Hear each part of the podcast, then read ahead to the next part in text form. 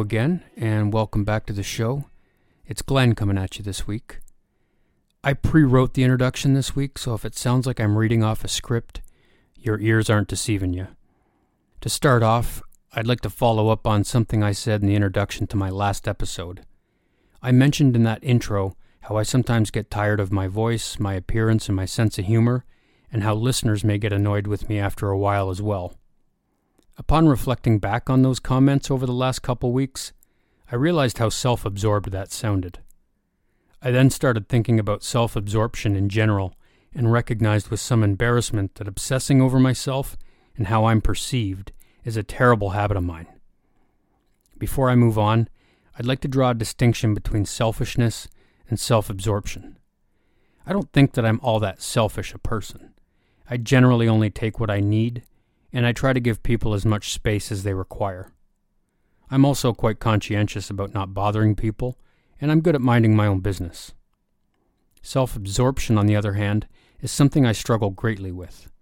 I worry with regularity about how other people see me. I worry about my physical appearance, my level of intelligence compared to others, the dumb things I say to people in day to day conversation, etc. This brought to mind something my dad used to remind me of. He would tell me that nobody gives a shit what you do. They're too concerned with themselves. Now that's a bit harsh and oversimplified, but I understand the sentiment. No one is as concerned about you as you are, so we should all stop worrying so much and get on with living. What triggered me to talk about this topic, besides my intro from two weeks ago, was an email that dropped into my inbox by Nick Cave. Nick Cave is an Australian singer songwriter and he runs a question answer forum via email called the Red Hand Files. I recommend looking it up.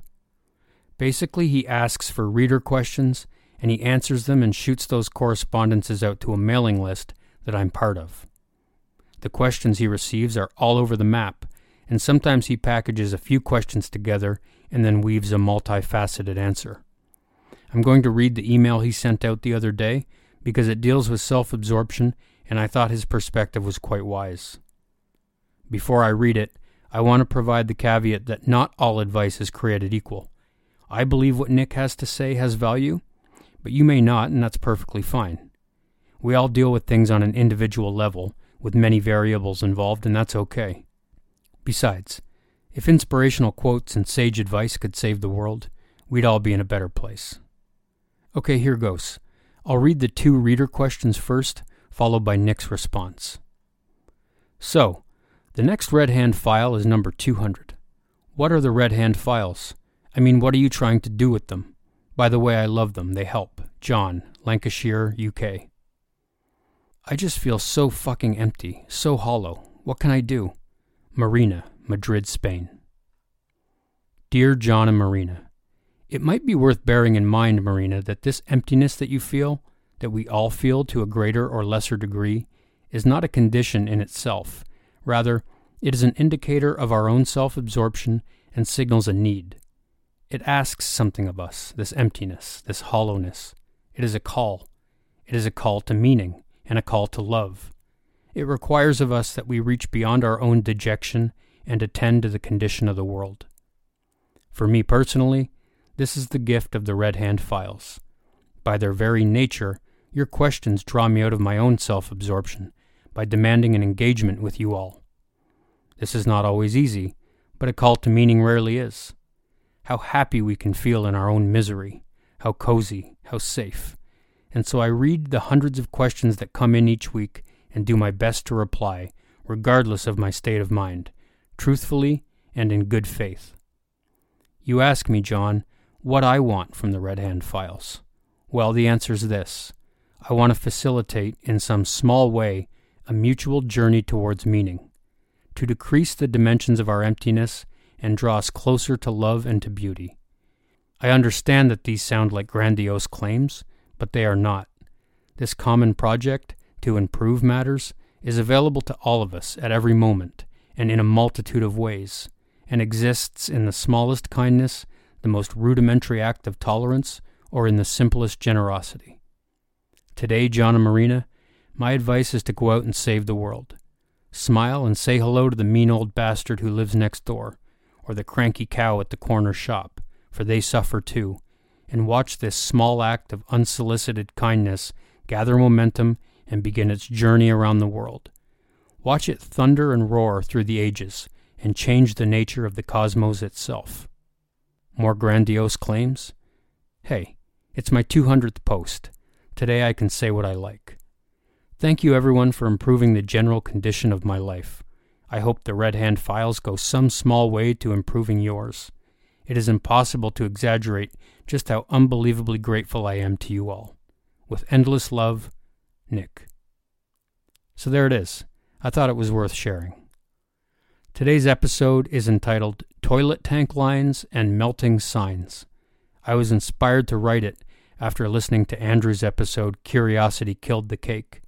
So thanks, Andrew. I figured, who doesn't like a fun story about acid? Most of us have one, I think. Most of the delinquents I know, anyway. I sincerely hope you guys are enjoying these stories, and if you are, please give us some support by rating, reviewing, or subscribing to the show via the various podcast apps. It's a mess out there at the moment, so take care and do something nice for someone who needs it. We'll talk in two weeks and please tune in for Andrew's next episode in a week. Bye for now.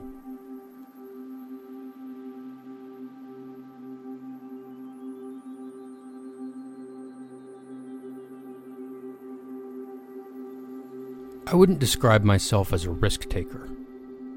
I'm not the type to voluntarily hurl myself headlong into situations that could become perilous.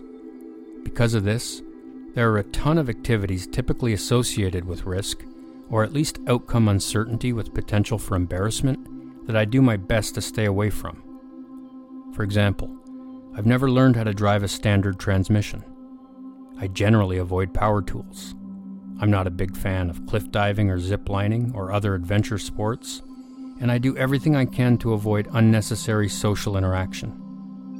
That last one is a bit hyperbolic, but I'm definitely not a social butterfly. I understand that there are people who might say that driving a stick shift, operating a drill, or mingling at a party are not exactly risky activities, but if you'll allow me to clarify, I'm including things that have a learning curve and require a certain amount of confidence to master. If I were to hypothesize as to why this is, I would say it's threefold.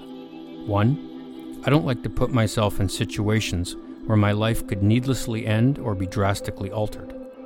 Two, I have an issue with performance anxiety. And three, I lack confidence when it comes to learning new things that are foreign to me.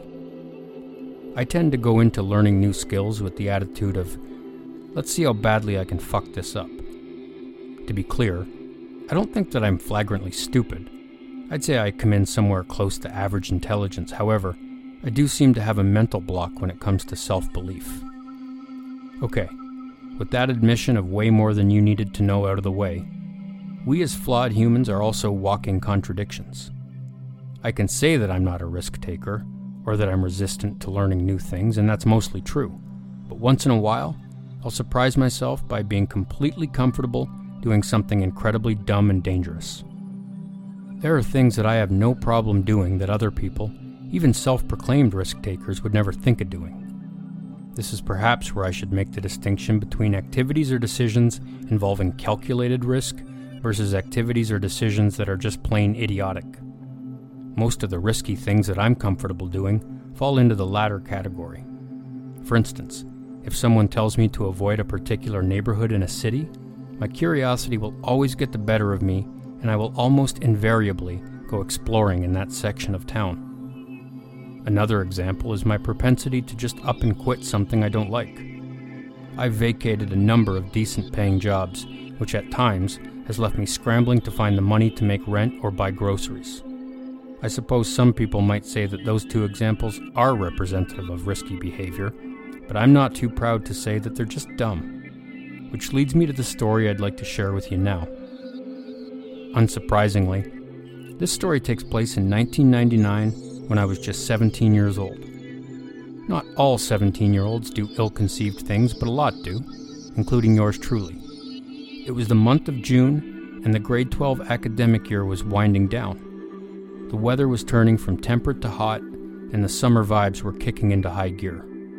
One afternoon at the end of the school day, my friend Blake asked rather cryptically if I'd accompany him to pick something up. His hesitancy and edginess implied that we weren't going to pick up his volunteer schedule at the local soup kitchen, but having nothing else going on, I said why not. As we drove along on familiar roads, I finally asked him where we were going and what he was picking up. Blake smiled slyly and replied, You'll see. I started to experience some regret about saying yes to this secretive little endeavor of his. I just wanted something to do after school, but this was starting to feel like the beginning of a criminal plot. After a bit, we turned off the main highway onto a gravel side road that I had been down a few times before. There were two reasons that I knew of why folks used this pothole strewn, suspension damaging excuse for a road. One was to access a small lake used for boating and fishing and the other was to buy drugs off paranoid, vicious dog owning dealers who thought they were far enough off the beaten path to avoid the attention of law enforcement. We very slowly made our way down the twisting and turning road to lessen the chance of a costly repair.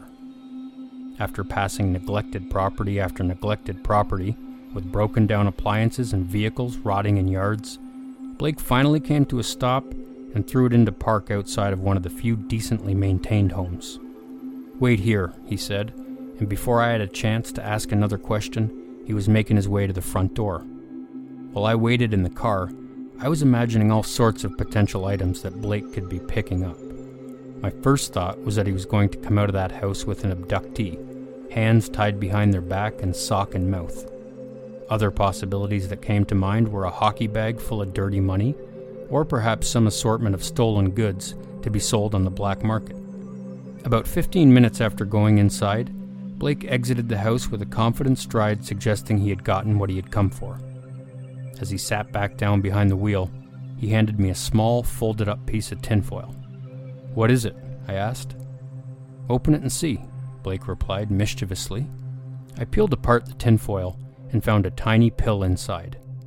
I still didn't know what it was, but my first thought was that it would probably mess me up if I ingested it. As I looked at it with a puzzled expression, Blake piped up. It's a microdot, acid in pill form. I bought a few for myself and one for you as a thank you for coming with me.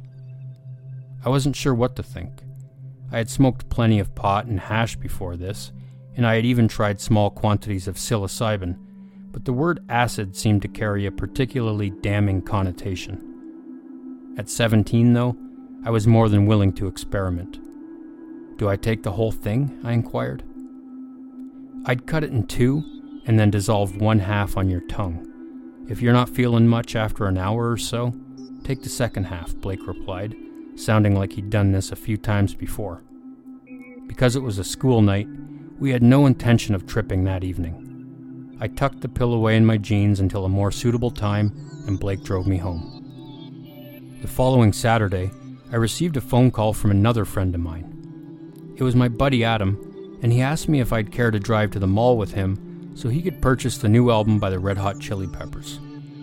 Really? I exclaimed. You're going to waste gas and hard earned money on those hacks? Our taste in music didn't always align, but that's neither here nor there. After picking me up, Adam pulled his barely operational Chevy Cavalier into a service station. While he was fueling up, I suddenly remembered the microdot, which was still in the back pocket of my Levi's. Considering that I wasn't driving, and that I would be mostly loafing around for the remainder of the day, I decided that the time was right to see what this pill was all about. I pulled it from my pocket, and it looked even smaller than I had remembered. How was something this tiny supposed to have an effect on me, I thought. And Blake wanted me to cut it in half? That wasn't happening. I didn't want to risk taking only half and not feeling anything. I felt I would be better served by taking the entire pill in order to maximize the experience. I also knew from past indiscretions that crushing it into powder form and snorting it up my nose would deliver it into my bloodstream faster than dissolving it on my tongue. If I was going to do it, I wanted to do it properly. I got out of the car and told Adam that I was going to use the bathroom before we carried on. Inside the filthy gas station men's room, I set the pill on the back of the toilet tank and pressed down on it with the bottom of my lighter, crushing it into a fine powder. I then took a straw that I nabbed from the coffee counter inside the gas station's convenience store and proceeded to snort the powder into my right nostril. The deed had been done, and now I waited for the fallout. I purchased a Country Time lemonade and made my way back to Adam's Jalopy. As we pulled back onto the highway and headed for the mall, I was already starting to feel a bit strange. I didn't think the effects were supposed to kick in this fast, but there was no turning back now. I began to feel lightheaded and flushed. To make matters worse, the lemonade I was drinking did not seem to be moving through my body. It felt as if my stomach had an extremely limited capacity and that I had filled it up. The fluid was just sitting in one area and causing considerable pain and bloating. You okay, man? Adam asked. I'm not sure, I replied with some concern in my voice.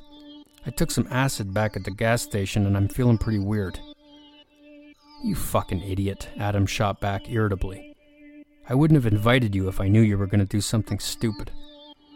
Adam was no saint. He enjoyed smoking weed and getting drunk from time to time, but he didn't have much tolerance for my misguided and reckless behavior. I'm not taking you to the hospital if you start flipping out on me, he said. I'll be okay, I replied with very little faith in that statement. I tried to hold it together the rest of the way to the mall, but I was feeling pretty rough. I still hadn't digested the lemonade and was still dizzy and sweating profusely. Adam being pissed off made me feel even worse. As we circled the mall parking lot looking for a spot, I couldn't pretend to be okay any longer. Hurry up, man, I think I'm gonna puke. Adam finally found a parking space, and as soon as he stopped the car, I threw open my door and the Country Time lemonade shot out of me like water from a fire hose. I felt immediate relief. It was the most uncomfortable indigestion I had ever experienced. Without uttering a word and looking exceedingly annoyed, Adam got out of the car and started toward the mall, and I quickly followed. As the physical discomfort faded, the mental confusion and anguish was just ramping up. Upon entering the mall, I began to feel intensely paranoid. My main concern was that I would run into someone I knew, and I was in no shape to have a conversation. I would have stayed in the car and waited, but I was a ball of energy and nerves, and there was no way I could sit still. My solution to the conundrum was to walk closely behind Adam through the mall with my hands on his shoulders, using his 6 foot 2 inch frame as cover. Adam wasn't thrilled about this either, but at that point, I think he knew that he needed to help me get through this. This strange technique probably had the opposite effect of what I was trying to achieve, as I'm sure we were getting some curious stares, but lucid thought is not generally synonymous with tripping on acid. Fortunately, we made it to the music store unrecognized, and Adam made his purchase. We were successful in getting out unnoticed as well, and once we were back at the car, I breathed a huge sigh of relief. I wasn't out of the woods yet, though. In fact, the trip was just beginning. We spent the next several hours driving around town while I prayed to a God I didn't believe in to please guide me back to sobriety. Adam couldn't take me home because I didn't want to face my parents in the condition I was in. At one point, on what was probably our 15th lap around town, the sign at the local Petro Canada liquefied and began to run down its support frame. I'd never hallucinated before, and it was equal parts captivating and terrifying. At another juncture, I yelled at Adam to take me to the emergency room because I thought I was foaming at the mouth. He calmly pulled over and explained to me that the foamy spit in the corners of my mouth was due to dehydration. His calmness and poise brought me back to reality, and we continued driving. It went on like this for what seemed like forever, but what was likely closer to about four hours. I would go through a wave of panic and irrationality at which point Adam would talk me down and I'd be calm for a bit. Gradually, my calm moments began to outweigh my panicked ones, and my heartbeat finally returned to normal. What started as an ordinary and forgettable journey to the music store turned into a bad trip that I'll likely never forget.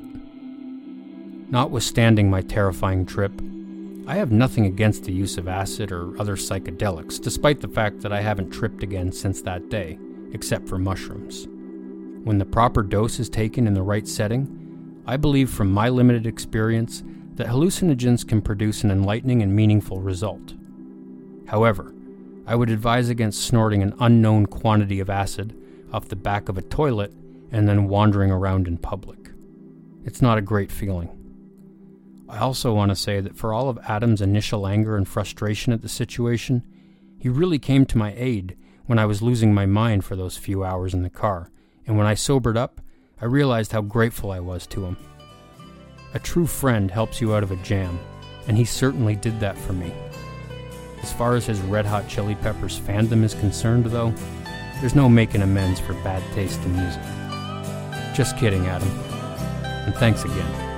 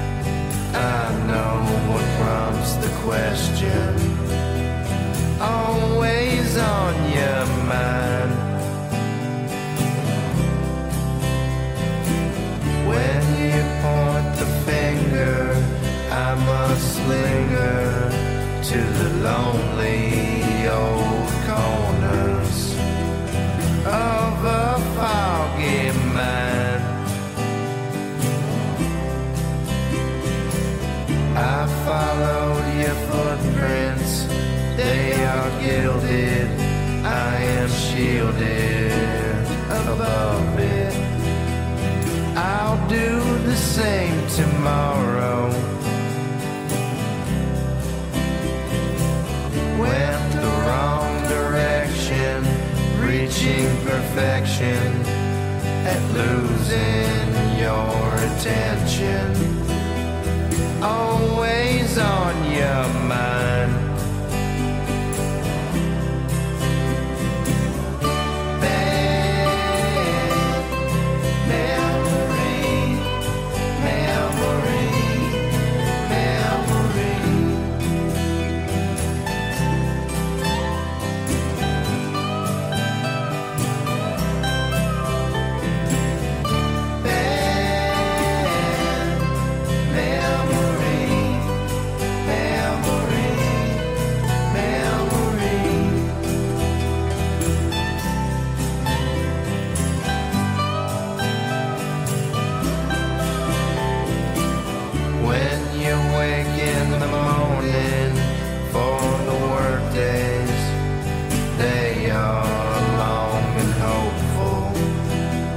long lost soul is found.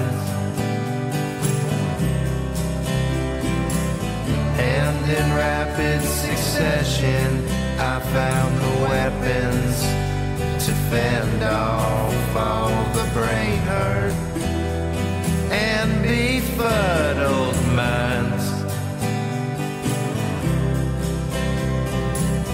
Those who are